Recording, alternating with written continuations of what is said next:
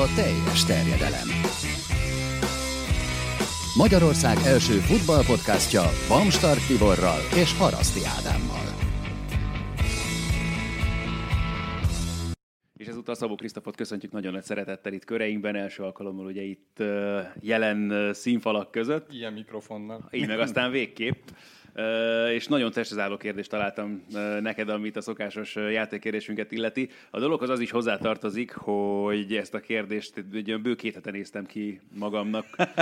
Csak akkor ugye másként alakultak a terveinkhez képest ugye a felvételek. Viszont amiből jött az egész, elmondom először a kérdést, és aztán ki is magyarázom magamat itt a hallgatóink számára, meg a ti számotokra is. Szóval az a kérdésünk, hogy ki volt az utolsó játékos a 90-es világbajnok német válogatottból, aki felhagyott az aktív játékkal, és amíg megválaszoljátok, addig elmondom, hogy az egész dolog abból jött, ugye pár hete, amikor visszavonult Bastian Schweinsteiger, azzal egy időben a német válogatott ugye az argentinok elleni barátságos meccsre már úgy állt fel, hogy nem volt a csapatban olyan játékos, aki tagja lett volna a 2014-es világbajnok keretnek, úgyhogy innen jött az ihlet, hogy utána nézek annak, hogy ki volt még az előző világbajnok csapatból az utolsó, aki visszavonult, és elég érdekes a dolog, de akkor hagyom nektek most már, hogy megválaszoljátok Kettő, kettő bónusz kérdést. kitaláltam ehhez. Megmondhatod, hogy ki volt a 98-asból az utolsó, aki visszavonult, és hogy a 2018-asból ki lesz az első, aki visszavonul. Özil az már gyakorlatilag megvan. hát nem tudom, milyen, amikor ezt a kérdést kerested, milyen lapfülek voltak még nyitva volt a böngésződben? Elég sok minden, elég, elég, elég sok, sok dolog, sok, sok játékos kellett végignézni, mert aztán az lett a megoldás, hogy tényleg végignyálasztam az összeset. Én mondok, én, én nem, nem, tehát 90-es válogatottból nekem csak ilyen foszlányok vannak meg. Én emlékszem, hogy nekünk az meg volt videókazettán, tehát hogy legalább ennyi emlék megvan. Hmm én most csak, de tényleg csak azért, mert nagyon sekélyes a tudásom, mondok egy Jürgen Klinsmann, mert szerintem ő a 90-es évek második felében még azért ott volt. Hát igen, túl egyértelmű szerintem. Klinsmann Mateusz jutott eszembe, aki ugye nagyon sokáig játszott. Igen. És ott volt még a 2000-es Európa bajnokságon. Igen, de az is túl egyértelmű lenne de mindegy, nem tudok jobbat, úgyhogy Mateusz mondom. Akkor még hozzáteszem, hogy még Ike Hessler is ott volt egyébként a 2000-es Európa bajnokságon a német válogatottban, de egyikük sem hát, helyes válasz a, erre a kérdésre. nagyon a vége. Mondjuk Mateusznak is már az a vége volt, azt hiszem. Ezt majd megfejtjük majd még egy kicsit a későbbiekben, de akkor kezdjünk egy kicsit furcsa módon, vagy formabontó módon az Európa Ligával, már csak azért is, mert ugye én még abszolút a, Mutasd a, azt a sálat. a hatása alatt vagyok. Tényleg, ha valaki nem csak hallgat, hanem néz minket, akkor ugye láthatja, és azt, hogy előveszem ezt a sálat, amit vettem a helyszínen, amiben az a nagyon FK érdekes, Ferencváros. hogy a Fradi, tehát a, a két oldalas sálnak az egyik felén, ahol oroszul vagy Cyril betűkkel van felírva a csapatneve, FK Ferencváros néven szerepel, de ennél még jobb az angol verzió, amit hát gondolom, hogy a hazai meccsre szántak volna, ahol Ferencváros De úgy, hogy ide van írva, hogy Ferencvárosi Torna Klub. Az óriási. Tehát ott van a címer. Azt is customizálhatták volna. Igen. És ugye ebben az, hogy ráadásul én ezt abszolút, tehát a hivatalos CSK a boltban vettem a stadionban, tehát még csak nem is az, hogy ott az útszéljárós, nem tudom melyik közé szövőszéken ezt tudta összehozni. De milyen jó, hogy gondoltak a helyi Ferencvárosi kommunára. Abszolút, abszolút, úgyhogy... Hát igen, de gondolom, hogy mindenki alkoholos filcet egyből elkezdte javítgatni az orosz szurkolók közül.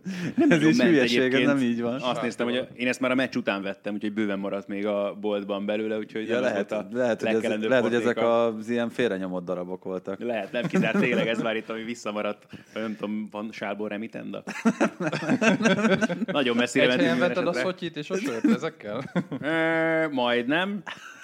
Azon gondolom, egyébként a jó anyagúnak tűnik. Tehát teljesen, tehát abszolút vállalható. Nagyon szépen fog majd lógni ott a többi cucc mellett fent a plafonról. De tényleg akkor beszéljünk magáról a mérkőzésről, mert nekem voltak ilyen optimista előérzeteim a meccsel kapcsolatban, meg itt ezt egy két videóban így meg is osztottam, de mégis, tehát nagyon halványnak éreztem azt a reménysugarat, ami aztán végül is bevilágította, beragyogta a mérkőzést a legvégén. Oh. Szóval, hogy Rebrov jó kitalált ezt a taktikát. Na, szerencséje is volt, ezt sem szabad elvenni nyilván a CSK-tól, mert azért bőven szerezhettek volna volt a meccsen, de abszolút működött az, amit Rebrov kitalált erre a meccsre. Nekem az jutott eszembe, amikor meghallottam, hogy elkezdett közvetíteni ezt a meccset, hogy ezek a játékosok, mint a CSK játékosok nekem valahonnan ismerősek, és rájöttem, hogy az előző szezonban közvetítettem őket a bajnokok ligájában, és már akkor ez a fiatal csapat volt. Ennek a magja nem, nem is sokat változott szerintem az előző évhez képest, és csak fogtam a fejem, hogy milyen hülye voltam, hogy nem küldtem át a jegyzeteimet az oroszokról. Én Frimpong jelenlétének örültem, aki ugye köztudott, hogy arzenáros legenda aki, hát, aki még ráadásul ilyen személyes sztorikba is belebonyolódott az edzőnek, a, talán még Wengernek a lánya, még valami ilyesmi, ilyesmi sztorik is keringtek a neten. A Frimpongról csak úgy nem fog eszembe jutni, volt valami sapkákat árult, meg volt valami hülye jelszava, amit maga, nem is tudom, magára tetováltatott-e, vagy de pólókat, meg sapkákat csináltak. Nem volt teljesen százas. Igen, kemény. Hát igen, tehát amikor a csapatokat néztem, én, nekem is ilyen, ilyen ez a tudatalatti, amikor így felbukkan, hogy volt, én ezekről már hallottam, de érdekes, hogy ők itt bukkannak fel újra. Nekem ugye, nagyon sok minden elhangzott már szerintem erről a meccsről, amit, tehát, hogy, hogy, volt egy furcsa dinamikája, hogy az elején ugye a CSK dominált. Nekem olyan szempontból volt tanulságos, hogy hogy az a fel, fölény, amit, amit a moszkvai csapat uh, kialakított, arra hogyan reagált a Fradi. És ugye mindenki, valahol minden meccs, és ez egy baromi nagy közhely, hogy minden meccs abból áll, hogy az egyik csapat jobb azáltal, hogy a másik kevésbé jobb. Uh, és ehhez is, ez is kellett a Fradinak a sikeréhez. De amire gondoltam az az, hogy a Fradi hogyan alkalmazkodott, hogy nem azt mondta, hogy inkább visszalépek, és akkor majd kontrázok, mert látták azt, hogy ez annyira nem működik, hanem inkább intelligensen ezeket a kis apróságokat javították fel, hogy mondjuk a szélső hátvédek lépjenek feljebb, amit ugye az első fél időben nem nagyon láttunk. És hogy szerintem ez az intelligens húzás, hogy nem az volt, hogy hogy gyerekek, húzódjunk Boston kontra, vagy nem tudom, tehát, vagy akkor magas letámadás, és beléjük állunk, és azt agyonverjük őket, hanem, hanem inkább a játékukat, az alapjátékukat javították fel így apránként. És azt szerintem amúgy annyira nem mindig jellemző egy edzőre. Mint, én ugye francia vonatkozás miatt én gondolok Laurent Blancra, aki általában az ilyen nagy tétmeccseknél általában két jobb hátvédet berak, és, általában, és ezeket mindig elbukta. Tehát, hogy jó volt az, hogy Rebrov nem ezt a gyáva megközelítést használta, hanem az intelligens.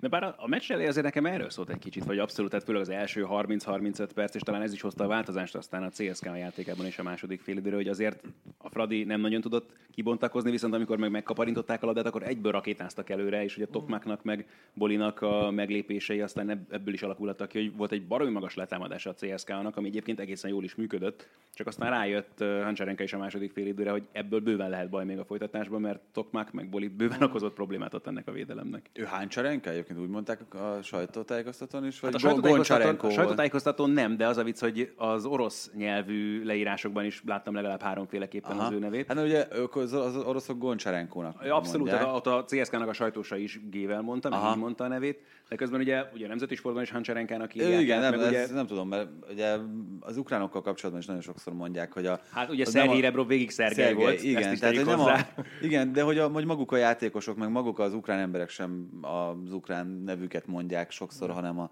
az orosz. Na mindegy, ez csak úgy eszembe jutott. Azt a különbséget szerintem nem lehet eltüntetni egyik pillanatról a másikra, és ennek a jeleit láttam, hogy véltem felfedezni az első félidőben, hogy hiába egy nagyon fiatal csapat ez a, ez a CSK, meg teljesen új úton jár, mint mondjuk akár csak három vagy négy évvel ezelőtt, azért nekik van nemzetközi rutinjuk a Fradival ellentétben ilyen szinten is. Ezért lepett meg egyébként őszintén az a forgatókönyv, ami, ami aztán a második félidőben kirajzolódott, mert, mert, mert nem, tehát ez ilyen meccseket nem szokták általában uh-huh. a, a sokkal rutintalanabb és sokkal ügyetlenebb csapatok megnyerni. Nekem is egyébként... Az ilyen meccseket a magyar csapatok nem szokták megnyerni, ezt is hát, a magyar csapatok rutintalanak, és, és, és, nem nagyon szereztek tapasztalatot az ilyen, ilyen szinten. Szerencsére Rebrovról mindez nem mondható el. Én azt gondolom, és lehet, hogy, lehet, hogy túlzok vele, de, de ilyen jó edző nem dolgozott még Magyarországon az elmúlt mondjuk 15 évben. Hát lehet, külföldi... hogy, lehet, hogy mondasz nagyobb időintervallumot is. Külföldi edző lehet, hogy nem dolgozott még ilyen jó Magyarországon. És akkor... Te még nem láttad Paulo Souza-nak a bordóját. hát egyébként Paulo Souza nagyon jó példa, meg az ő, ő videótonos menetelése, amikor a, az Európa Ligába jutottak, ott is ugye egy elég kemény selejtező sorozat után igen, ez, ez elgondolkodtató, de... Ő lehet még ott, a, aki felmerülhet ezzel Igen, kapcsolatban. De, de, de akkor is talán, hogyha kettő között kell dönteni, mm. akkor Rebrov. A siker mértéke az valószínűleg nagyobb, mint amit a Sousa elért annak idején. Nem, még ebben sem vagyok biztos, de, de mondjuk mm. nagyjából közelít egymáshoz a kettő. Ö, nagy, nagy meglepetés, eleve az, hogy Rebrov Magyarországon dolgozik, nagy meglepetés lenne, hogyha ezután a szezon után is meg tudnák őt tartani, de hát adja az ég, hogy sikerüljön, mert mert ő szerintem pont az a típus, amiről már nagyon régóta beszélünk itt a podcastban, és hogy hogyan lehetne azt a tudást, azt a know-how-t valahogy itt Magyarországon is egy kicsit magasabb szintre emelni. Hát így, így, hogy, hogy ilyen edző, meg ilyen edzők, tehát hát ha ezt többes számban lehet egyszer majd mondani, dolgoznak, akik egy olyan, olyan kultúrát teremtenek, uh-huh. ami nagyon-nagyon jó alapjául szolgál a, akár a magyar klubfutballnak, akár még hogyha egy kicsit távolabb akarunk nézni, akkor is. Ilyen szempontból mondjuk egyébként Nikol is se gondolom, hogy rossz húzás lenne, sőt, tehát ő abszolút... Hmm. Nyilván persze neki nem volt olyan játékos karrierje, mint Rebrovnak, meg aztán ilyen szempontból abszolút kiemelkedő, de egyébként, ha már Ebrovról beszélünk, ugye vele kapcsolatban mindig az merül fel, meg én is azt nézegettem, hogy Szél Tominak, aki velünk volt, ugye csinálta az interjúkat a meccsre, hogy mennyire lesz nehéz dolga vele, akár a meccs akár a meccs után, mert azért azt, azt tapasztaljuk, hogy nem az a vigyorgós figura. De hogy közben nekem valamiért nagyon szimpatikus az ő személyisége ilyen szempontból, és hogy ezt én egy tök őszinte dolognak érzem. Tehát ebben nem, nem megjátszás, nem flegmoságot érzek, meg... Nem egy felvett póz. Így van, tehát nem, nem, nem egy ilyen zsozés nem is tudom, maníros túlfüstölt valami, uh-huh. hanem hogy ő egyszerűen ilyen, szerintem. Uh-huh. De hát nekem is úgy tűnik, de hát nyilván én csak a, menedzsmentjéből látszik az, hogy ő, ő azért erősen szeret delegálni, ő nem, faj, nem az a fajta edző, aki minden edzés, edzésen 5 percenként leállítja a gyakorlatokat, hogy akkor ott kis ilyen mikrotaktikákat így szépen így eszkábáljon, hanem, hanem sokkal inkább tartja a távolságot, de valószínűleg ez azért hiteles, mert ő, neki ez a személyiségéből is fakad, hogy ezt a, ezt a három lépést, ezt, az ő inkább az ő tekintélyére és az ő szavainak a súlyának a felépítésére használja. Hát főleg, hogyha visszagondolunk arra, hogy ki lehetett neki, hogy az első számú példaképe edzőként, azért Valeri, Valeri mm. Lobanovski se gondolnám, hogy ez a nagyon bratyizós típus lett volna. Ez nagyon érdekes, a Zehavi World Soccerben van egy interjú Andriy Shevchenkoval, aki ugye Rebrovnak a csatártársa volt annak idején a Dinamo Kievben. Nyicsenkóval együtt? Igen. És, és Shevchenko-tól kérdezik ugye az edzői filozófiájáról, meg hogy az ukrán válogatott kapcsán, hogy, hogy ő milyen játékfilozófiával ö, szeretné ezt a csapatot továbbvinni és ugye, ahogy nagyon sokszor elmondtam már ezt játékosként is, aztán kezdőedzőként is, hogy neki tényleg Lobanovski abszolút a példaképe, és hogy nagyon kevesen tudják róla. Lobanovski az első olyan edző szerinte Európában, vagy legalábbis a keleti blogban mindenképpen, aki, hát hogy is fogalmazott, tudományos alapokra helyezte az edzés uh-huh. módszereket. Tehát, hogy, hogy nála volt először az, hogy különböző mérések alapján uh-huh. ö, szabott egyéni edzésterveket, és a taktikát is azt szerint építette föl.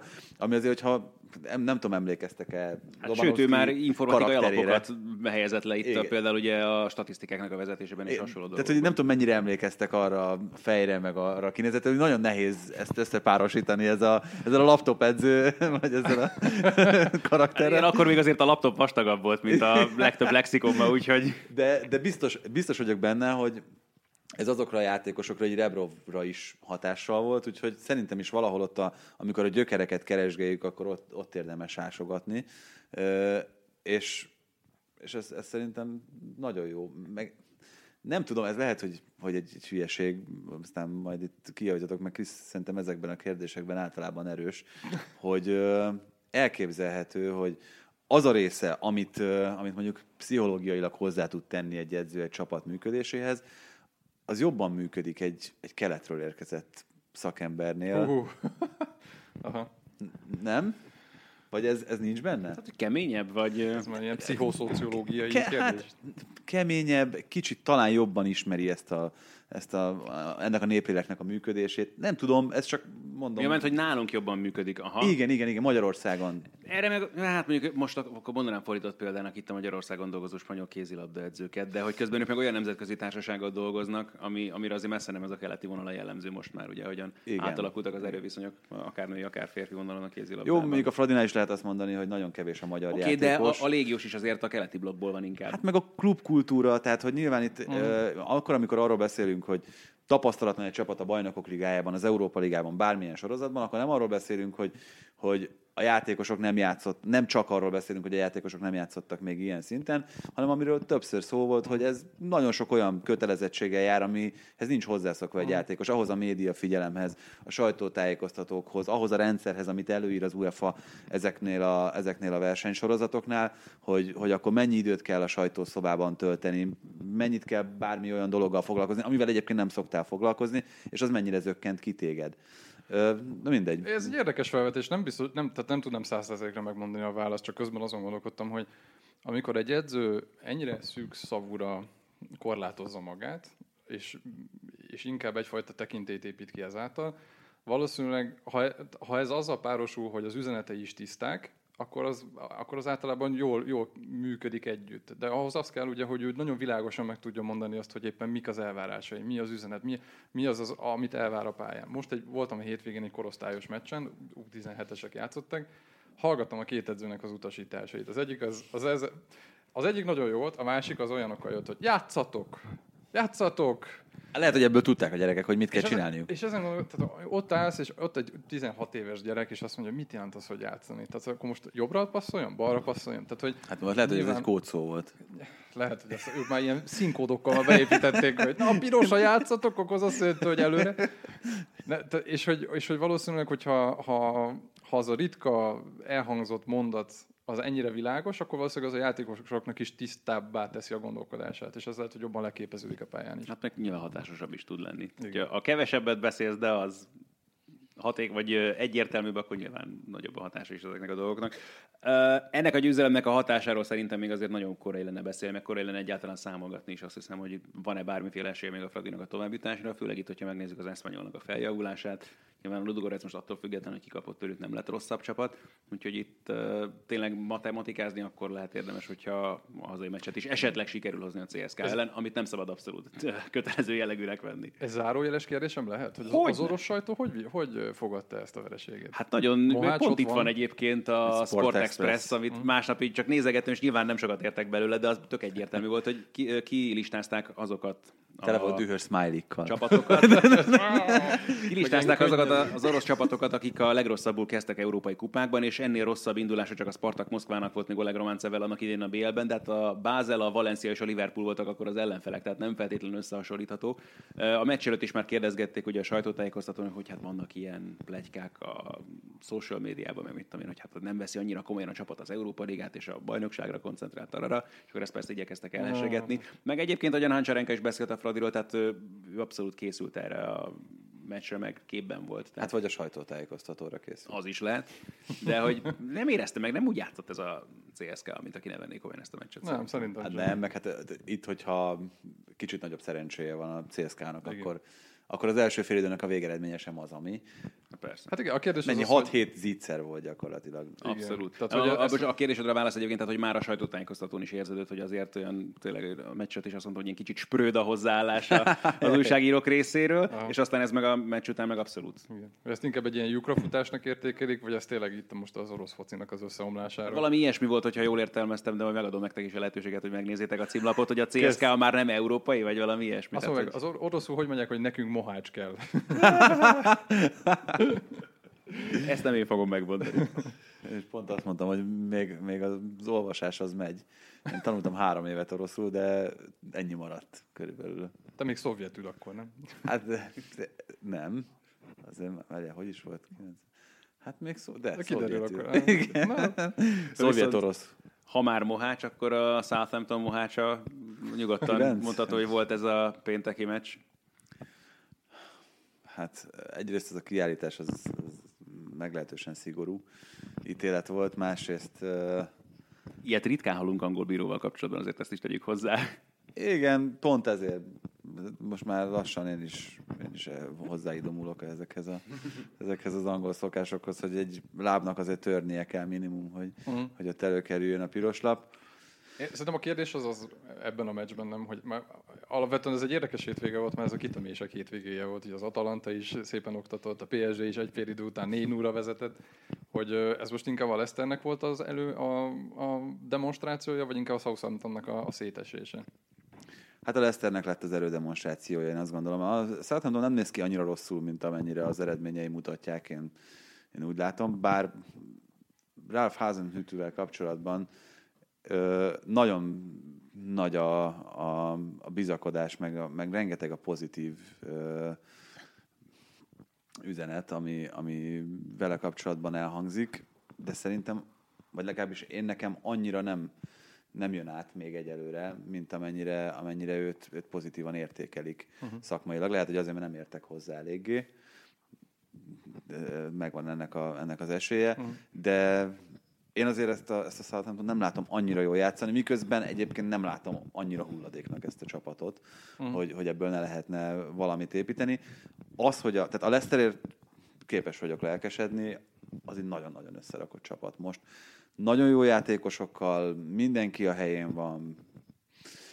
Én most már azt kell, hogy mondjam, hogy csodálkoznék, hogyha nem menne top 6-os ebben a szezonban. Ezzel mm, nagyon nagyot mondtál? Hát figyelj, ott az egy olyan bajnokságban, ahol nyilván itt ugye az Arsenal meg a Manchester United szenvedése, úgy, úgy mondom, hogy szenvedése, hogyha nem így alakul az elmúlt két hétvég, akkor az Arsenal fixen top 4-es lenne. Pont ahol fáj, pont a top 4 elhangzik, érted? Jó, de nem csak hát, hogy ott lenne a Beér- jelenleg, tehát nem a, nem a szezon végén, de hát, hogy egyébként nem álltak Mm. rosszul pontokban itt a Sheffield elleni vereséggel kezdődött ez a kiszorulás. Tehát, hogy egyébként annyira nem néz ki rosszul az eredmény, ha itt most már a Southamptonnál tartottunk, akkor szerintem ez itt az arsenal kapcsolatban elmondható, mint amennyire egyébként a mutatott játék azt, azt indokolná. De ezzel együtt emiatt nem, nem nagyon merész kijelentés a Lesztert odahozni, de szerintem, hogyha akár költségvetés, akár keretek szempontjából nézzük, akkor nem lenne muszáj ennek a Leszternek ennyire jól szerepelnie, meg ennyire Hát nem, de, de pont azt akartam mondani, nem csak az arsenal meg a united hanem nyugodtan ide vetjük a Tatanemet, és akkor majd csúszhatunk is egy kicsit tovább a másik érdekes mérkőzésünk irányába, hogy be, náluk is benne van a pakliban, ahogyan most állnak a dolgok, hogy ne érjenek oda a top 4-be, és akkor a Leicester simán oda csúszhat. Én a Lesztert amúgy ilyen puszta érdeklődésből, már csak így a, a, nyilván a francia kontingens miatt szoktam követni, és ugye én azért meglepve látom azt, hogy mennyire megtanulták használni Tielemans-t, Uh-huh. illetve, illetve Ricardo pereira aki ugye még a Lucien Favre féle, féle Nizzában volt amúgy meghatározó játékos. Hú, nagyon hunyorítasz. Na, nagyon rosszul látok szemüveg Ja, nélkül. ja, egyre, egyre többet jövök rá, hogy kéne hordanom. Tehát Azt közvetítés az már szemüveg nélkül az nem megy, de... De, de azt hittem, hogy rátszolod a Ja, nem. Hogy, tehát, hogy, és azt néztem, hogy ugye Tillemans, amíg a Monakóban volt, én egyszerűen nem láttam bele azt, amit a többiek mondtak, meg egyáltalán így a világ sajtó, hogy hát mekkora egy tehetség, mert egyszerűen ahogyan játszották, egy olyan középpályán, ahol Mutinho volt ő előtte, mögötte pedig Jean, Jean Aholú, egyszerűen nem jött, nem, nem, nem akart ez megkötni, mert védekezésben sokkal többet kellett védekeznie, támadásban viszont már Mutinho elsajátította a területet, tehát hogy nem, nem tudott érvényesülni. És most ahogy néztem, ugye Madison meg NDD mellett azért sokkal több energiája szabadul fel, és olyankor aztán tényleg igazán önmaga lehet. Hát ilyen szempontból szerintem NDD a kulcs. Tehát, hogy ő- biztosítja azt a kiegyensúlyozottságot, ami, amitől mondjuk Tillemans meg Madison is úgy játszik, ahogy. Uh-huh. Hát arról meg nem beszélve, hogy ugye Ricardo Pereira, illetve a másik oldalon Ben Chilwell uh-huh. elég egészen jól működnek ott a, ott a vonal mellett. Pont itt a műsor előtt beszéltünk arról, hogy, hogy mi, a, mi az, amitől igazán jó egy csapat. Többek között attól, hogy, hogyha ennyi gólszerzője van, mint a, mm. mint a Leicesternek, és ott ez abszolút igaz. Madison is képes akár távolról betalálni, akár odaér a kapuhoz is, hogyha kell. Hát Jamie Vardy ebből a ugye ebben a tekintetben szenzációs, kiderült José Perezről is, hogy ő is mm. ö, tud gólokat szerezni, és még, még, még sok játékosról ez elmondható. Ö, És az sem árt, ha vannak jó kombinációk, már csak így Pere- Pereira-ra visszautalva, hogy ugye Tillemansnak azért van egy jobb oldal, ahova tud osztogatni, miközben a Monakónál ott volt általában neki egy ilyen lediszkontált CDB, aki abban az évben el, nagyon el akart menni, nem engedték el, és Igen, teljes, ez- teljes roncsderbi Ezt volt. majd elő fogjuk hozni szerintem a Paris Saint-Germain kapcsán is, de mindig az jut eszembe, és szerintem már mondtam itt a podcastban is, hogy Gerazoli magyarázta mindig azt, amikor együtt dolgoztunk, hogy mennyire fontos a gólszerzés képessége, amit, amit nagyon kevesen emelnek ki, de hogy, hogy lehet akárki jó játékos, jól passzolhat, egyébként jól lőhet, de a, a gólszerzés az egy, az egy külön olyan készség, ami nagyon nehezen fejleszthető. Fejleszthető, de, de egyébként inkább ilyen vele született adottságként van. Valaki vagy az, vagy nem. És hogyha egy csapat egyébként jó, meg jó nevekből áll, meg jól van összerakva, de nincsen, nincsen kellő számú gólszerzője, akkor az nem tud eredményes lenni. És hogy ezt megtalálni egy nagyon-nagyon nehéz dolog. Mindegy, csak azért mondom, hogy ezt majd, amikor, amikor Párizsba megyünk, akkor, akkor ezt, ezt Londonban jutassátok is eszembe. elővehetjük ezt a témát, mert ugye Harry Kane biztos, hogy ez a kategória, vagy az a játékos, aki tudja, hogy hogyan működik a gólszerzés, ennek ugye megint adta jelét a hétvégén is, tehát aztán csak nem sikerült a Tatanemnek itt komolyabb meglepetést szereznie. Bár talán lehet, hogy az volt a meglepetés, hogy hétközben ennyire sima volt a BL meccsük. Hát ez egyébként például a, Spurs egyik szerintem legnagyobb problémája jelen pillanatban, hogy nagyon úgy néz ki, mintha csak Kén tudna gólt szerezni ebben a csapatban. Eriksenről azt gondoltuk, hogy ő bármikor, bármilyen helyzetből, Sonról azt gondoltuk, hogy bármikor, bármilyen helyzetből képes gólt szerezni, Áliról azt gondoltuk, még mondjuk egy másfél évvel ezelőtt, hogy ő is ugyanez a kategória. Hát hol vannak ezek az emberek jelen pillanatban, vagy mit csinálnak meg? Mert, mert hogy ö, nem érzed azt a veszélyt, meg nem érzed azt a, azt a feszültséget, amit az elmúlt egy évben bármikor éreztél, hogyha a Spurs támadott, hogy itt aztán bárki befejezheti, és itt ennek simán gól lehet a vége, még akkor is, hogyha rossz kerül helyzetbe. Minden, tehát majd, nem tudom, hogy, hogy ez hogyan, hogyan fordulhat elő, hogy abból a, ebből a keretből, ebből mindenki alul teljesít mm. jelen pillanatban. Á, Inkább lehet, hogy tavaly teljesítettek felül? Akkor, amikor ment a csapatnak? Vagy több éven keresztül felül teljesítettek. Szerintem azért nem, nem igazságos ez, ami- amit mondasz, mert, mert, mert nem, nem csak tavaly. Tehát, hogy voltak, nem volt ilyen jó menetelésük, mint a tavalyi bajnokok ligája döntős, ez, uh-huh. ezt készséggel elfogadom, de előtte is voltak olyan periódusai szezonoknak, amikor kiderült ezekről a srácokról, hogy ezek nagyon jó futbalisták. Akár egyenként, akár, akár uh-huh. csapatként, ahogy összegyúrt őket Pochettino. Ezért nem, nem tudom felfogni, vagy nem tudom megérteni. Csapatként voltak igazán jók, nem? Mert jó, mint tehát, aki, aki nagyon durván alul teljesít, az azért szerintem Dele Alli. De hát ő hogy, is. Már- Fertongen, nem véletlenül Hát maradt nyilván a ki. védők persze, az megint egy másik történet, csak például valamiért bennem, tehát jó, most Erik Lamela nem is említhető mondjuk ezen a szinten szerintem, de hogy tehát őt se éreztem sohasem abszolút a klasszis kategória közelében lévő játékosnak. Mm. Szont én nagyon szeretem, de vele is ilyen szkeptikus Hát nálam ő voltam azért, azért ott súrolja a, a klasszis kategóriának a, a határvonalát. De ugye tehát nem, nem, általában kettő problémákat szoktak mondani, amin között szerintem van egy, egy ilyen szürke zóna, vagy legalábbis nehéz elválasztani, hogy mikortól melyik van. Az egyik az ugye az, hogy, hogy ez a csapat, amikor elér egy ciklust és annak a végét, akkor általában nem, nehe, nehezen lehet úgy újra beindítani a motort. Mert a játékosok azt érzik, hogy már kifutották magukat, hogy innen, innen már nagyon nem vezet sehova a dolog. Nyilván a Tottenhamnél az, hogy tavaly majdnem jött egy beteljesedés, azt szerintem náluk lehet, hogy az úgy gondolkodnak, hogy náluk ez már egy csúcs volt, még anélkül, hogy nyertek volna valami, értékesebb címet. És a másik oldal pedig ez a, ez a, ez a kullancs hatás, hogy, hogy egy Eriksennel mit csinálsz, akiről azt mondják, hogy mekkora problémás játékos vagy. vagy.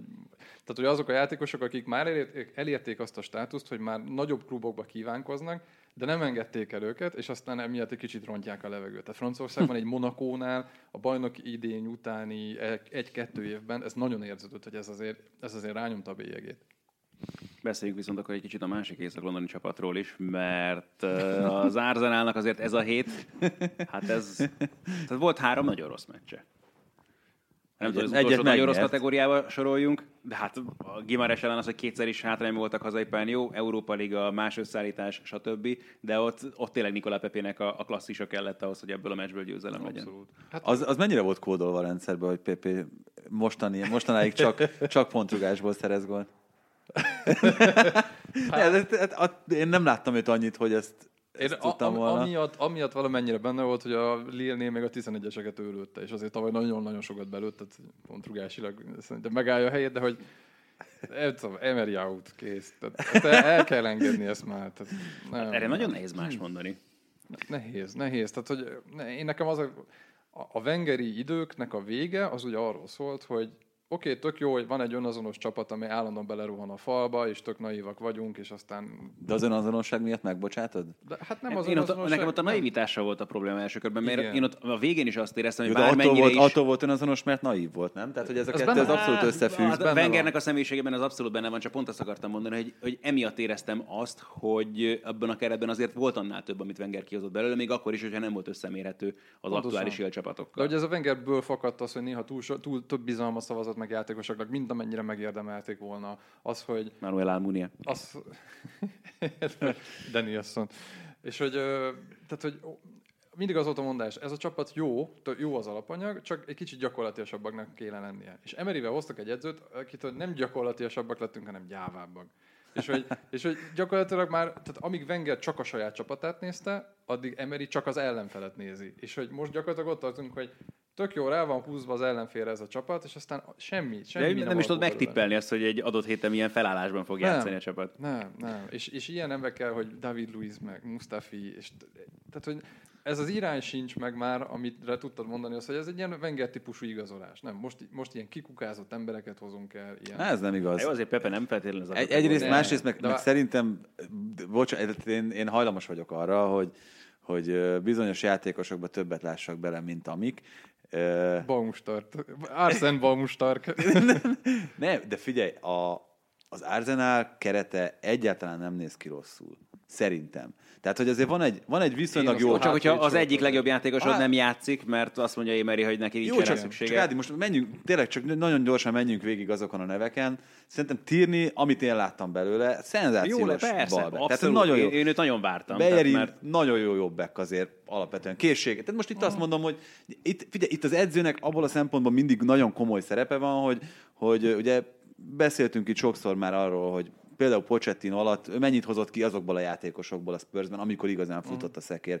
Mennyit hozott ki uh, Mourinho a legjobb időszakaiban azokból a játékosokból, akikkel együtt dolgozott. Tehát ez valahol nyilván beáraz egy edzőt, hogy, hogy mit tud teljesíteni. De ő nem tudja kihozni ezekből az előbb említettekből. Torreira szerintem sokkal jobb belső középpályás, nem kell, hogyha őt jól használják. És ez tavaly is kiderült egy De, párszor de, a a, de a szezonban. kulcs ott van a mondatodban, ha őt jól használják. És szerintem itt, itt bukik el a dolog. De- Am- de- amit, de- amit én mondtam az alapanyagról, meg a kikukázott játékosokról, én ezt elsősorban a védelemre mondtam. Igen, de- de, de én- hogyha mondjuk Mikitárjánra nézek, akkor is ez jut eszembe. De, de Mitárján is, én például szerintem benne is több van. És azt, meg, azt tényleg nem értettem megint csak. Tehát, hogy olyan szempontból értem persze jó, Émeri kiszámolt akkor, hogy kire mennyit fog számítani ebben a szezonban, lehet valamilyen szinten spórolni azzal, hogy őt kölcsönpasszolják, de szerintem olyan sokkal jobb játékos. Hát igen, jó, de elő Lacazette, Aubameyang, Pepe, tehát hogy ez, azért ez összetenné bármelyik csapat a kezét, hogyha ilyen. Hajjaj, hajjaj. persze. Azért mondom, hogy, hogy ebben bőven, és, és en, em, emellett a potenciál mellett, emellett bele kell, hogy férjen Mustafi meg David Luiz, ne haragudjatok. Tehát, hogy azért én azt mondom, hogy itt van, a, van ebben annyi érték ebben a csapatban, amit, hogyha, és akkor talán, talán megint ez a legfontosabb gondot, hogyha valaki megfelelően nyúl ehhez a kerethez, akkor, akkor, akkor nem, nem így kéne ennek kinéznie. De egyáltalán nem így. Nem tudom, én, én azt mondom, hogy oké, okay, lehet azt mondani, hogy persze Mustafi egy bizonyos szintet képvisel. Én, a, tehát, hogy ilyenkor azt is nézni kell, hogy egy edzővel mennyire kompatibilis. Világbajnokról az beszélsz, kérlek szépen. Még nem vonult vissza. Adil Rami is világbajnok, csak mondom, jó? A Hát gyönyör- jó, de hát egy fontos ember az öltözőnek, mint tudjuk. fontos. Tehát, hogy nem is, nem is akarom elbagat- elbagatelizálni, hanem az, hogy ha egy Mustafit egy olyan rendszerben használnád, ahol mondjuk nincsen annyira kitettsége, ahol nincsen akkor a szabad terület a háta mögött. Hát meg nem Papasztatopoulos játszik és nem mellette. Papasztalópusz játszik mellette, már más a játékos, már más az egész élmény. De hogy ez a csapat amúgy szerintem sikítana azért, hogy egy kontracsapattá váljon, Aubameyang Pepe gyorsaságával. És ehhez képest néha azok vagyunk, néha azok. Nem, tehát hogy néha ilyen nagyon furcsa felállásokat, nagyon furcsa ilyen meccs taktikákat lehet látni, és ez szerintem abszolút Emerynek a kapkodására írható. Jó, de hát egyébként, hogyha még, még egy, egy nevet kihagytam, az özült sem írnám le. Tehát, hogy, hogy Na jó, csak őt meg be kéne tenni néha a csapatban, nem? Hogy, Hát nem hogy, ártana. hogy akkor legalább a nevét leírhassd.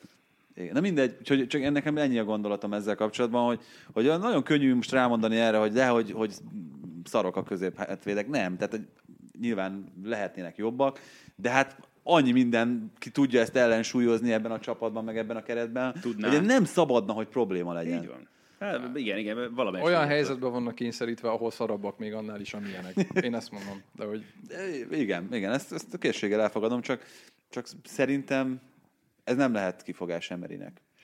Minden Meg esetben már sokan sem. szeretnék, hogy Mustafi visszavonuljon, ő még aktív. uh, akkor megválaszolom nektek a kérdést, amit feltettem itt az adás elején. Ugye nagyon Ike. Hessler egyébként 2004-ben még játszott az Salzburgban, de nem ő a megfejtés, sőt azt mondom, még talán, igen, 2004-ben még játszott, mert hogy Hans Flügler az Eintracht Freising csapatában a német hatodik vonalban még játszott a 2004-2005-ös szezonban, akkor, amikor ő már Még egyszer a nevet? Fügler? Hans Flügler, aki a Bayern játékosa volt egyébként akkor, amikor világbajnok lett a német válogatott, és utána ez is érdekes egyébként, jó darabig még a Bayern amatőr csapatában játszott, és aztán na, az Eintracht Freising azért érdekes, mert ő az ő szülővárosának a csapata, és abban játszott ő még közép hátvédet, még 46 évesen, és akkor fejezte csak be 46 az aktív éves. játékot. Egyébként picit belepiszkálhatna ebbe a sztoriba Lothar Matthäus, aki tavaly még játszott egy meccset a Herzogenaurach csapatában, Akkor majdnem jó. De most ilyen, ilyen jogi kisbetűs részekről beszélünk, hogy nem, nem volt búcsú meccse, és emiatt még nem visszavonul. Flügler, Flügler játszott, mondom Igen, de még mindig nem tehát- hallottam, hogy Mateusz visszavonult volna.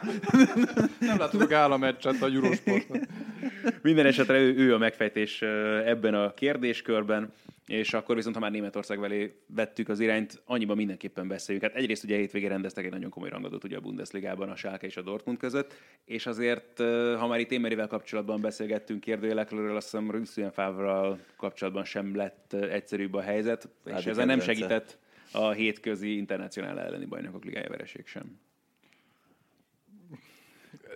őről ugye so, sokat szokták mondani, ez egy ilyen second, second season syndrome, vagy hogy, hogy, hogy én nekem úgy utána néztem, és ez egy, egy, nem, nem jellemző rá. Tehát, hogy a korábbi uh, klubjaiban nem volt feltétlenül ez a mintázat, hogy uh, ugye volt Zürichben volt a szervetnél, tehát főleg ezek a svájci csapatok, nem volt rá jellemző az, hogy akkor az első, első évad az mindig egy felülteljesítés, és utána összeesik, hanem pont fordítva volt és aztán ez valahol Niza környékén fordult meg. A Gladbachnál is komoly összezuhanás volt azért. Igen, és a Gladbachnál volt az első, utána jött a Niza, és akkor utána most a Dortmundnál van egy, megint egy ilyen furcsa, furcsa hát azért már tendenciáról beszélhetünk itt Igen. a harmadik, harmadik esetben, nem?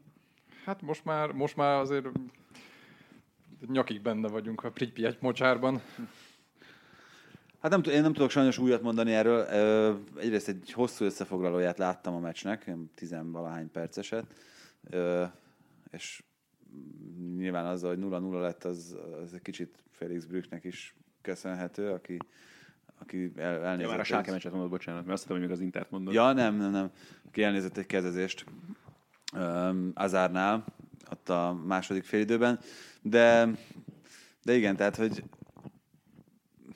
nekem nem tetszik, amit elmondtunk az Arzenállal kapcsolatban, hogy, hogy mennyi potenciál van a csapatban, és az mennyire jön ki, akár eredményekben, akár játékban, valami hasonló gondolat fogalmazódik meg bennem a Dortmunddal kapcsolatban is. Igen, és itt uh, Paco Alcácert akármennyire is, nem tudom, szerintem Fáv sem akarja elismerni, hogy szüksége van rá ennek a csapatnak, mert nem is az, hogy Alcácer, hanem egy, egy valódi centerre, mert hogy Alcácerrel nyilván az látszik, hogy mennyivel másként működött a szezon elején a csapat, meg hogy jöttek a gólok is, és hogy pont az van, hogy mondjuk más szituáció nyilván, mint az, hogy Mustafi milyen helyzetben van kényszerítve az Arzenálnál, de hogy az, hogy akár hogyha Rajsznak, akár hogyha Götzinek kell centert játszania, bármennyire is ügyes futbalistákról beszélünk, egyikük sem az.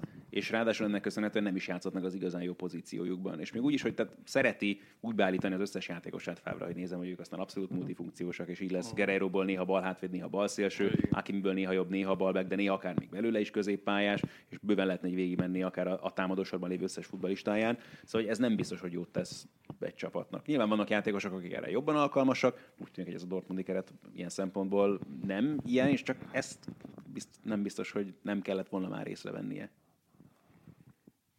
Mennyire hiányzik most ott meg? Mennyire fáj a szívük most Pulisic miatt? Ez egy érdekes kérdés egyébként, és akkor Hát, a Pulisickel kapcsolatban nekem is voltak azért kétségeim, hogy mennyire fog neki működni. Jó, most volt egy jó meccset, tehát ilyen szempontból. Az azért. első.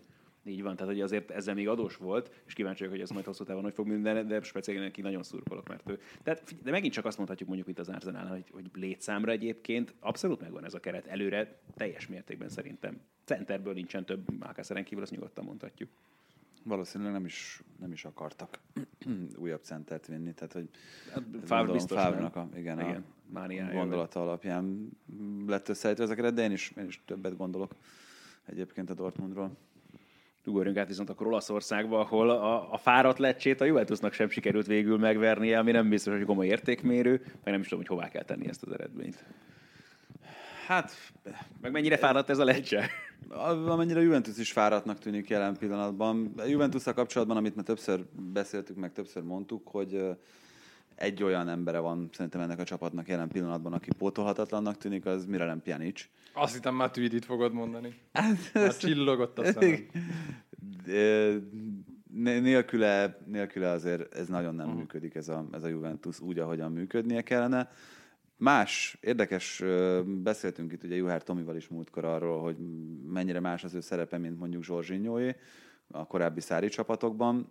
Más, de talán ő még egy, egy kicsivel magasabb szintre tudja emelni azt a játékot, amit, amit Szári elképzelt, úgyhogy én szerintem, szerintem hogyha Pjanic egészséges, tökéletesen kialakul az a játék, amit a Juventus játszani akar, akkor noha azt mondtam, hogy, hogy idén le fogják taszítani a Juventus a trónról, nem, nem fog sikerülni ez senkinek, mert, mert látni annak ellenére, hogy most ez egy Lecce elleni döntetlen, ugye mind a három másik csapat, az Inter meg a, a Napoli is csak döntetlen tudott játszani, vagy mindegyik botlott.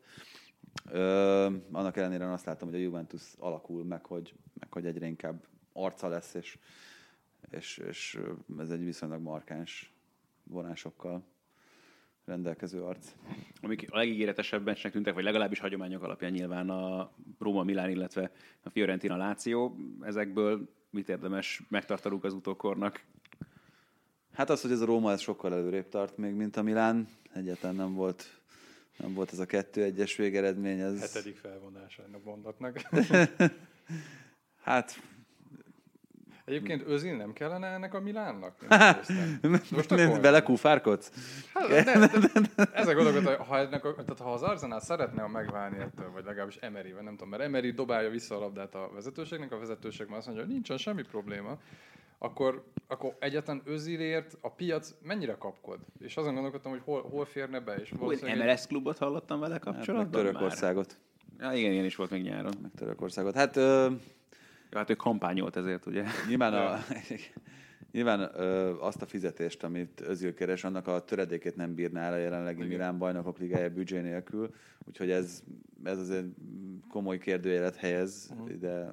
Hát de Alexis Sáncheznek is ugye a fizetése javát Manchesterből állják még mindig. Igen. Egy ilyen, egy ilyen, egy Marotta kéne oda is, hogy, hogy, hogy egy, ilyen, egy ilyen tárgyalást azt végigvigyem, mint amit, amit Alexis Sanchezzel kapcsolatban. Hát Szuszót vagy Csárhánolut, mind a kettőt ö, én, én bármikor odaadnám Özilért.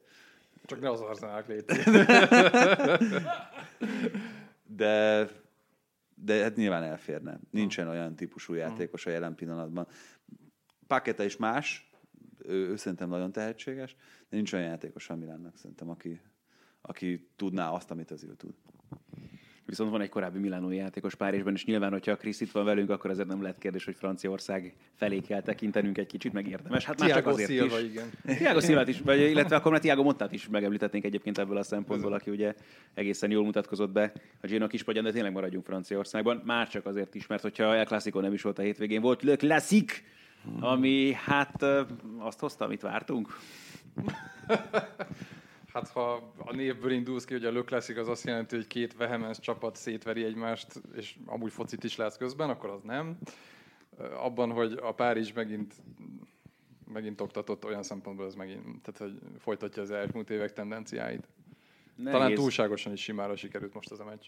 Francia szinten biztos, hogy nehéz fogást találni ezen a Paris saint az idei szezonban is, bár azért voltak aggodalomra okot adó jelek ugye itt a nyári átigazolási időszakban, meg hát, ugye egyáltalán a nyáron. Mondhatjuk azt nem, hogy amióta katari pénzből funkcionál ez a, ez a Paris Saint-Germain, ez volt a legkétségbejtőbb nyár. Visszafogottabb.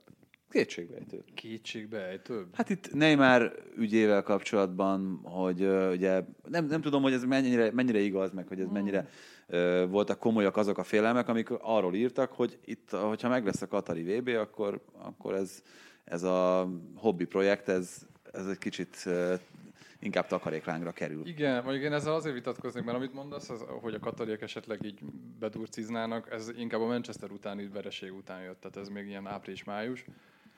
De azt, Utána hogy- jött a nyár, tudod. Az, hogy... Mikor jöttek a melegek? az még csak júniusban volt. De hogy, de hogy a nyár azért nem volt szerintem a legkétségbejtőbb, mert szerintem ha, ha tavalyi, tehát nem az idét, ha az előző nyarat nézed, az volt az a nyár, ahol az utolsó héten megérkezett Csupomoting.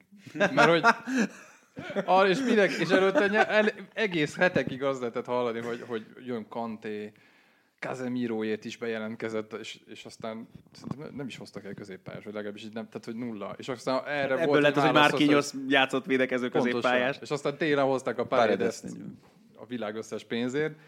Tehát, hogy szerintem ez a nyár Párizsban inkább volt megnyugtató egyrésztről azért, mert Leonardo, mint sportigazgató elkezdett bevásárolni, és egész jó dolgokat emelt le ott az Osamban, a polcról. És a, a másik oldalról viszont ott volt ugye ez a Neymar dilemma, hogy akkor most mi lesz? Egyáltalán, ha megtartod, azért vagy szarban, ha nem tartod meg, akkor meg hogy, hogy engedheted meg magadnak, hogy egy ennyi pénzért vett játékost egyszer csak elengedsz? Tehát, hogy Szerintem inkább Neymar okozta szerintem a legtöbb feltörést, feltörést, nem feltétlenül a csapat. A bajnoksággal nem úgy néz ki, hogy lesz bármiféle problémája a Paris Saint-Germainnek jelen állás szerint. Hát ez, ez évek óta tart szerintem, hogy gyakorlatilag a legnagyobb kérdés az az, hogy ki lesz a második helyzet. Úgyhogy ezt szerintem idén is így futottak neki. Ami olyan szempontból érdekes a párizsiaknál, hogy, hogy ebben az évben más helyzetből indultak, mert hogy oké, okay, adott egy csapat, tök jól megerősítették, elhozták ugye Idris Eganageit, Ander Herrera-t, Pablo Sarabiát, tehát hogy alapvetően olyan középpályásokat, akik azért látszólag sokkal melósabbak, mint azok, akik már eddig ott voltak, és, akik, és akiért tényleg kiáltott ez a csapat. De, de a másik oldalról pedig ott volt az, hogy, hogy Neymar nem játszott az első hetekben, mert ugye még nem dőlt el az átigazolási időszakban, hogy, hogy megy vagy marad. Tehát a csapatnak, vagy a Tuhelnek úgy kellett felkészíteni azt, hogy hát akkor ez Neymar nélkül nézzük meg, hogy milyen lesz ez B-tervként. Miközben tavaly már az elejétől kezdve az volt, hogy akkor Neymar az A-terv, aztán ha esetleg kiesik, akkor hát annyira nincsen más megoldás. És uh, lehet, hogy ez, ez is egy ilyen kulcspont lehet ebben a szezonban, hogy, hogy meddig tud eljutni a PSG. Nem tudom, mennyire igaz az egyébként, hogy a, olvastam valahol, hogy Tuchel állítólag a vezetőséghez azzal fordult, hogy neki nem feltétlenül a, a legnagyobb világsztárok kellenek, hanem hozzanak egy kicsivel szürkébb játékosokat, akiket uh-huh. sokkal inkább csapatjátékossá lehet formálni itt a, itt a Paris Saint-Germainben, és ennek nekem tökéletes példája Gay, aki, aki szerintem egy szenzációs focista, még talán gólt sem kapott a PSG bajnokin, amikor ő játszott. Igen, igen, van egy ilyen Wonderstat. Na, hát ez azért el, Fun elég fact. komoly. Fun fact, yeah. Nem is fog. Jó, jó, jó, jó, jobb vele a csapat. Tehát látszik az, hogy javított a csapat játékán. Olyan szempontból érdekes ez, hogy Tuhel nél azért megszoktuk azt, vagy legalábbis egy olyan típusú edző, akinél ez a mindenki együtt védekezik, mindenki együtt támad. Most meg sokkal inkább olyan csapatépítkezés zajlik most Párizsban, ahol inkább ilyen funkcionális játék, játékosokat hoznak. Tehát a csatár, az csatár. Igen, nagy baj lenne, hogyha Gay támadna. Igen. Tehát, hogy, hogy Gay nem feltétlenül ez a, ez a mindenhova leosztogatom, és azt, tehát, hogy alapból egy nagyon multifunkciós játékos, de hogy nem azt a fajta középpályást hozták el, aki a modern időket filmjelzi, hanem inkább ezt a melós, kicsi, klasszikus zongola cipelő típusút. Olyan csatárt hoztak Icardi személyében, aki inkább egy vérbeli befejező, és nem az, Na de aki- ő, ő nem fér bele abba a kategóriába, hogy hozzunk szürkép csapatembereket. Kérdés, Tuhel igen, mire ért. Itt ez kicsit olyan volt, nem, hogy, hogy feldobtak egy jó dílt, és úgy voltak vele, hogy hát ez butaság lenne nem kihasználni. Én egyrészt így gondolom, tehát hogy már beszéltünk az adás előtt erről, hogy, hogy, hogy Icardival mennyire járhatott jól a Paris Saint-Germain. Én azt mondtam itt a tegnapi mérkőzés kapcsán is, hogy hát Icardinak nagyon rossz a megítélése, nagyon rossz a sajtója is ahhoz képest, amekkora világklasszis ő. Mert ő szerintem a legalul értékeltebb világklasszis jelen pillanatban a, a nemzetközi futballban. Az, hogy ez a csávó, ez, ez milyen csatárerényekkel bír, azt szerintem nagyon kevesen tudják, nagyon kevesen látják. Ez a, ez a szezon, ami, ami most fut, és majd sokszor emlékezzél vissza erre, amikor, amikor szídod őt. Ugyanez... Aljas. Ugyanezt hallom a nagy vityától minden héten, úgyhogy...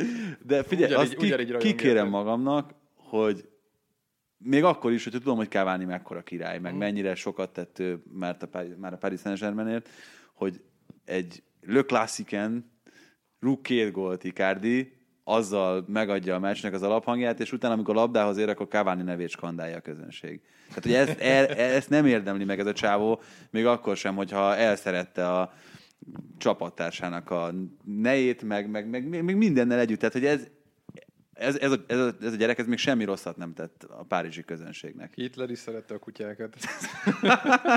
nem, De szép váltás. Ez, nem, Hey! nem, nem, nem, nem, csak, ez most tényleg csak egy poén szinten volt. De hogy Icardival kapcsolatban nekem nem volt- feltétlenül voltak ellenérzéseim, tehát hogy nem, én nem gondolom, tehát hogy ne, nekem, mivel nem ismertem annyira a játékos, nekem a híre az, elő, az megelőzte azt, hogy most egyáltalán mire Hát ez az, hogy prekoncepciókkal mindenki, mindenki azok, azokkal próbálja őt megítélni. Igen. Úgy, hogy egyébként, ha valaki nézi a játékát, akkor szerintem, szerintem eh, most tényleg tegye mindenki félre azt, hogy, hogy róla mit tudunk, meg hogy egyébként van egy csomó ellenszenves dolga. Most hagyjuk ezt a Maxi Lopez sztorit, mert szerintem már nagyon-nagyon lejárt lemez, meg, meg azóta azért ők együtt élnek, tehát nem arról volt szó, hogy elvitte őt egyszer, és akkor, akkor utána visszaadta, hogy tessék, kezdjél vele, amit akarsz. Három közös gyerekük van, együtt élik azért. Mindegy, tehát most ebben ne is, Igen, ebben ne is szóljunk, mert nem igen, tudom, hogy egyébként Maxi López hogyan élt Vandanárával, hogy verte, vagy, vagy, vagy, vagy ők, ők teljes harmóniában. Erről tudsz valamit esetleg? Hát de nekem csak az jutott eszembe, hogy amikor az Icardi szerződtetést bejelentették, akkor ugye Maxi López kiposztolt egy közös képet Neymarról, hogy biztos, ami biztos, hogy... Ne, csak tehát azért mondom, hogy ezt nem, ebben nem láthatunk bele, hogy ott, ott hogyan is volt, hogy hogyan is alakult az ő kapcsolatuk. Úgyhogy ezt hagyjuk arra, hogy az egy borzasztó ellenszenves húzás volt Icarditól, hogy, hogy ő az Európa Liga nem volt, Liga meccsre nem volt hajlandó elutazni, meg, meg, meg És szerintem ez nem. a kérdés, mert hogy mi, tehát, hogy Icardit mindig azzal azonosítják, hogy a Vandával való házasság, meg tehát, hogy a- ebből, ebből mi- Sztrájkol a csapaton belül, meg szembefordul a szurkolókkal, meg nem tudom. Igen, de hogy Párizsban ennek még jelét nem mutatta. És hogy nekem, nekem ez ilyen szempontból új, hogy az, ami, az a prekoncepció, amit mindenhonnan hallani, azt én, én, azzal én nem találkozom így, hogy én most fedezem fel igazán Icardit, hogy közelebbről figyelem. De hogy Akkor még sok meglepetés vár rád. ami, ami, tehát hogy az argentin válogatottban, hogy, hogy behívták, aztán igazából volt egy elejtett mondata, hogy itt azért annyira nincs az a testvériség, amit mindenki íze, és aztán utána többet nem láttad. Tehát, hogy ilyen elejtett mondatok még nincsenek, de azért azt is hozzá kell tenni, hogy most a Párizs azért egy elég jó szakaszban van. Én tökre kíváncsi vagyok arra, hogy mi lesz az, amikor Icardi egy kicsit mondjuk, nem tudom, alább hagy a teljesítménye, akkor, akkor mennyire lesznek szikrák ott. Mert most eddig szerintem makulátlan, makulátlanul beilleszkedett, és tegnap is a, a Le Classicon volt egy olyan helyzet, ahol felívett labda Mbappé visszafejeli Icardinak, Icardi akár rá is küldhetné, vagy itt inkább visszateszi Mbappénak, és akkor erre mondta azt a Viktor még a stúdióban, hogy "Hát azért látszik, hogy még nagyon be akar illeszkedni. Hát egyrészt, másrészt meg, ö, meg azért kijött az igazi Icardi akkor, amikor Mbappé elrúgta az első félidőben azt a helyzetet, Igen. hogy, hogy ott akkor hogy elkezdett hisztizni középen, hogy nem kapta a labdát, nem tudom, hogy ez így megvan-e. Igen. Ö, úgyhogy nyilván vannak ilyen, ilyen vadhajtásai, ami egyébként a leginkább érdekes ezzel kapcsolatban, ezzel a témával kapcsolatban szerintem, és akkor itt térnék vissza arra, hogy akkor hány gólszerző van egy csapatban, hogy erre nem volt pont szüksége a Paris Saint-Germainnek, mert ott volt ugye Cavani, aki, aki ezt a feladatot tökéletesen ellátja, és, és még ott van Di Maria, ott van Neymar, ott van Mbappé. Csupomoting. de szóval a, a Paris Saint-Germain is pont az a csapat, és, és egyébként most kicsit messzebbre fogok menni, de, de érteni fogjátok, hogy, hogy miért mondom ezt, hogy az a Real Madrid, amelyik egymás után háromszor, meg mit tudom én, öt éven belül négyszer nyerte meg a bajnokok ligáját, az részben pont ettől volt erős, hogy ott mindenki, ott még Casemiro is, hogyha kellett, akkor be tudott találni. Sergio Ramosról, Váranról nem is beszélve. Ez a Paris Saint-Germain is ebben, ebben nekem, nekem erre, erre hasonlít. Szerintem a mai fociban az tud eredményes lenni, aki a két, aki a két 16-os uralja. Tehát most kb. ez a tendencia van. És azok a csapatok, ahol ez a két felület szépen uralva van, azok általában messzire tudnak jutni. És hogy azzal egyetértek, amit mondasz, hogy Icardit nem láttad jönni, de nem biztos, hogy nem volt rá szükségük. Tehát, hogy sokat beszélgettünk erről egy házon belül, a Diginél, hogy, hogy azért ez a, ez a tavalyi támadó trió, hogy, hogy, hogy Cavani, Neymar, Mbappé, szerintem ez nem működőképes. Azért nem, mert, mert hiába van egy égcsatár Cavani személyében, és mondhatod, hogy Cavani tényleg az egyik legjobbja a posztján, Neymarral és Mbappéval kiegészülve egyszerűen nincs meg az a kombináció, ahol jó az összjáték, ahol eredményes, mert védekezésben egyikük sem lép annyit vissza, és Cavani pedig háttal való játékban szerintem már egy, egyáltalán nem olyan jó, mint amennyire amúgy azt mondjuk rá, hogy egy jó csatár. Miközben a PSG általában ugye 90%-át a meccsének az dominálja, ergo mindig egy be- betömörített védelem ellen játszik, Cavani-nak sokkal, sokkal többet kell háttal a kapunak játszania. És szerintem ez az a kulcspont, ahol azt mondod, hogy egy Icardi már sokkal-sokkal hatékonyabb ebben, és sokkal-sokkal hatékonyabb a befejezésben is, és egy Di Mariával együtt viszont, aki, aki meg már sokkal többet zár vissza, és védekezésben meg tudod engedni, hogy egy Icardi elől maradjon, már jobb az egyensúly, és már hatékonyabb a csapatmunka. Van még egy pár csapat azért a aki, amelyről szerintem érdemes jelen helyzetben beszélni, és az utóbbi évek egyik legérdekesebb csapata szerintem a Lille, olyan szempontból, hogy azért láttuk őket nagyon nagy katyvaszban ott a Bielsa időszakot követően, viszont azután én féltetem egyébként is őket itt ezzel a tulajdonosi körrel, amelyik ugye dolgozik a klubnál, de azért hát nyilván a tavalyi szezon az egyértelműen mutatta, hogy ebben lehet ráció. Aztán féltettem őket azzal kapcsolatban is, hogy mi lesz oké rendben, akkor elment Pepe, le, lett rabolva a legfontosabb értéke mindenképpen mm. ugye a csapatnak, de azért felbukkantak itt Ez nevek. nem José Fonte? A legfontosabb érték? A helyi legenda. Hűha. Hát, Viszont akiről mindenképpen akartalak kérdezni, egyik Viktor Ossiman, aki ugye itt az Mhm. európai szezon egyik nagy meglepetése, hogy unblock is nyugodtan mondhatjuk, meg azért Jonathan Ikonéról is szerintem érdemes beszélni, aki azért most már a francia válogatottban is feltűnt.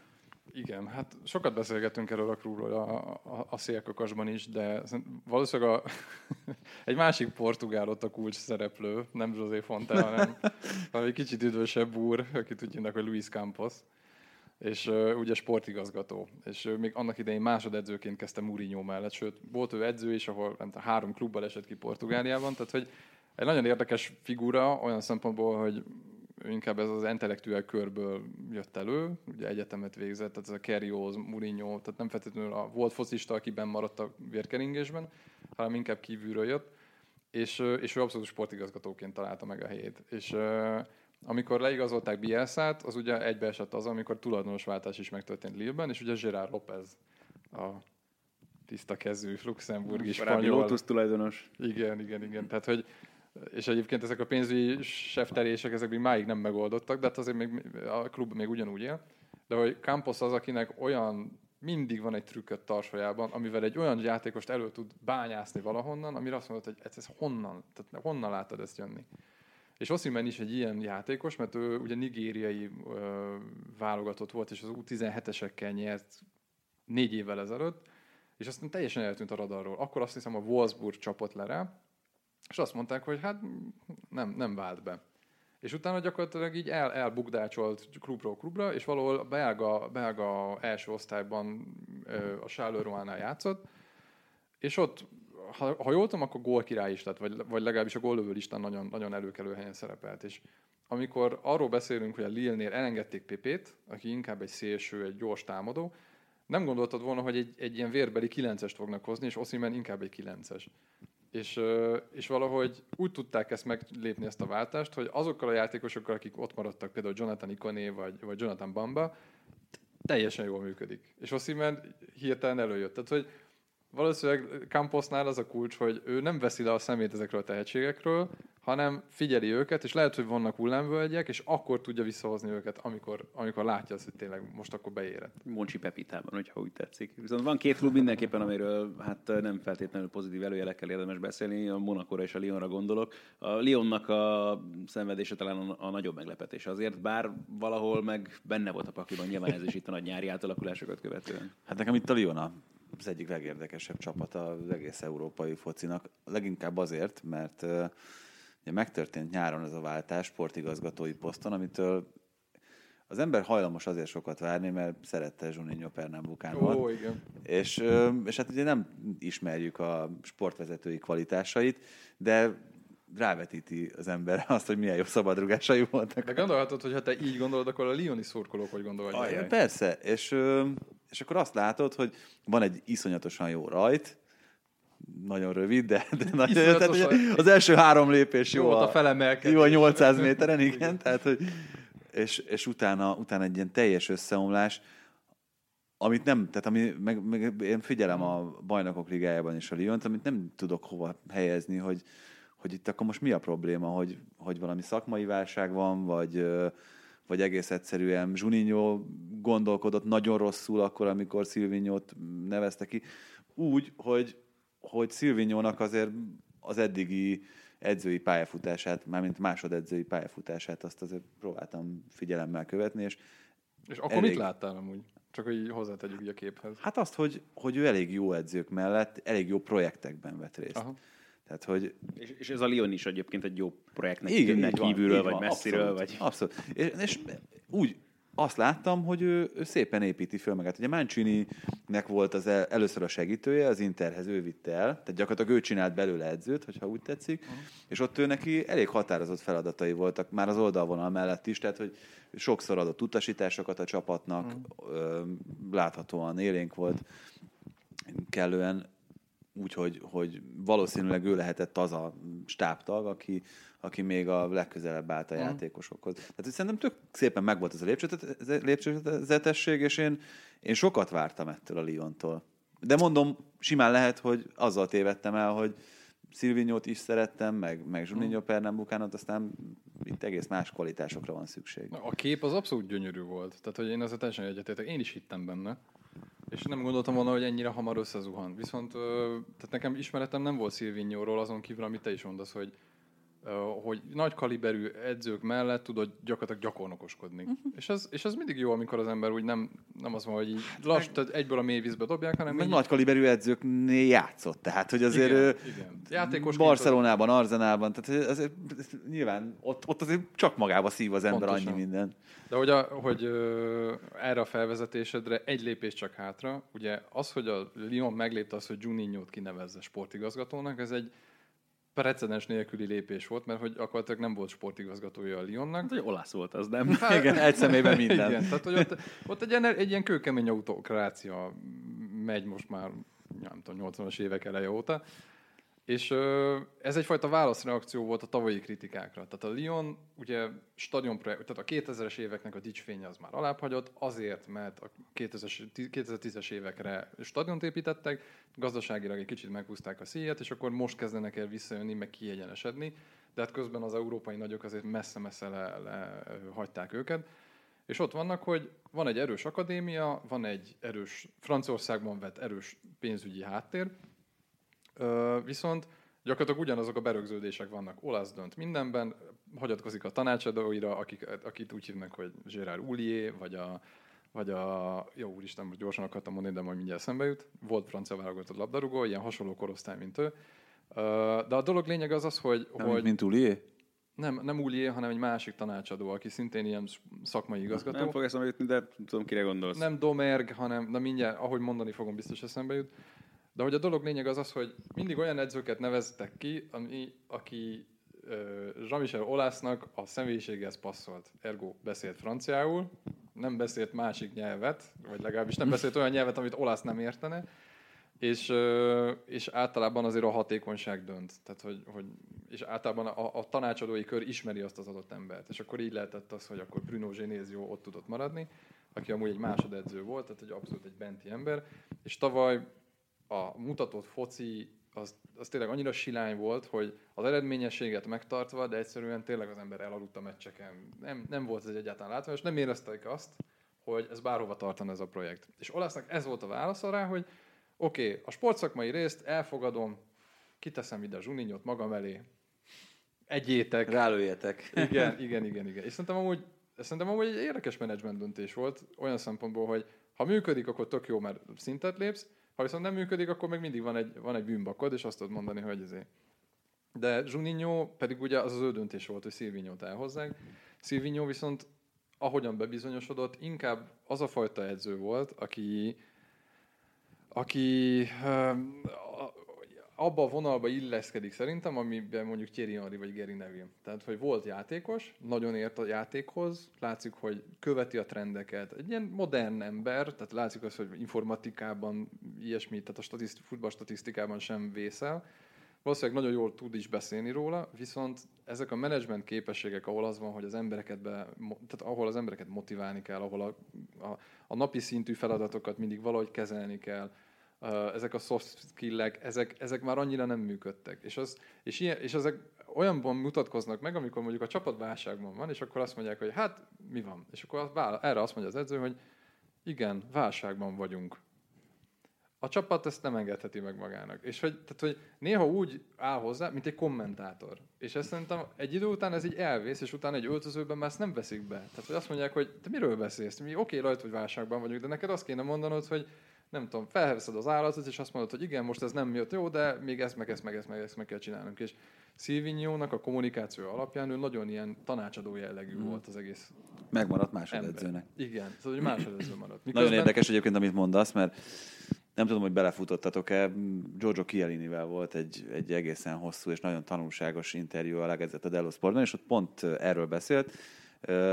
Nem fogom most szó szerint idézni, de az volt a lényege, hogy hogy mi, miben gondolkozik itt a pályafutása befejezése után, mert mondta, hogy két évet tervez még, persze sérülésektől függhet ez, vagy rövidülhet ez a pályafutás, de két évig még akar futballozni, és hogy utána szeretne a sportban maradni, de hogy edző biztosan nem lesz.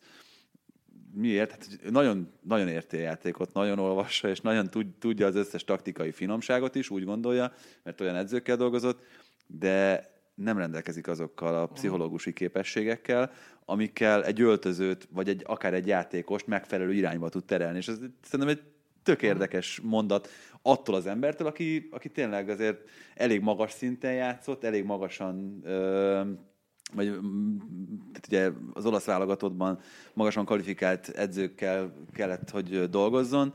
Nagyon sokat is tanult ebből, de fölmeri az első Aha. pillanatban, hogy ez még csak egy nagyon kis része, vagy egy, egy kis része annak, amit tudni kell edzőként. Igen, igen. és néha ilyen ezotéria könyv így kibukott belőle a Szilvinyóból. Tehát nagyon sokszor visszatért erre a mondatformára, hogy azért a játékosok, mert nem hisznek magukban. és hogy azt kell, hogy higgyenek. És még mutatta is a kamerának, higgyenek. És hogy, tehát, hogy gondol bele, hogy bemegy az öltöz, és azt mondja, Higgyél, higgyél magadban. Játszatok. Igen, játszatok. Na ez pontos. És hogy, és hogy az, az önbizalmat meg tök másképp fel lehet építeni, ezt nyilván nagyon sokféle módszerrel. Krisztófban mi hiszünk, úgyhogy hiszünk abban is, hogy a héten még fogunk nekünk mondani érdekes dolgokat, viszont az első adásunkat ezzel zárjuk most le, no meg azzal, hogy reméljük, hogy tetszett nektek, és hogyha van bármiféle kérdésetek mindazzal kapcsolatban, ami elhangzott, azt nyugodtan tegyétek fel, akár a Facebook posztunk alatt, akár a YouTube videó alatt, hogyha még az idén felkerül, mert ezzel mostanában voltak problémák, és ami különösen fontos, hogyha tetszik az, amit csinálunk, hogy mindenképpen iratkozatok fel. Valamelyik podcast követő alkalmazás segítségével, mert ez a legjobb visszajelzés ezzel kapcsolatban természetesen nekünk, de persze akár itt a Facebookon, akár a YouTube-on. A lájkokat sem vetjük meg ezzel kapcsolatban, és akkor, ahogy ígértük, csütörtökön jövünk, majd kicsit visszakanyarodva megint csak a sportmédia irányába, de minden továbbit majd akkor a csütörtöki adásban. Addig nem lőjük le a legfontosabb poént. Sziasztok! Sziasztok! Hello. Ez volt a teljes terjedelem. Magyarország első futballpodcastja Bamstark Tiborral és Haraszti Ádámmal.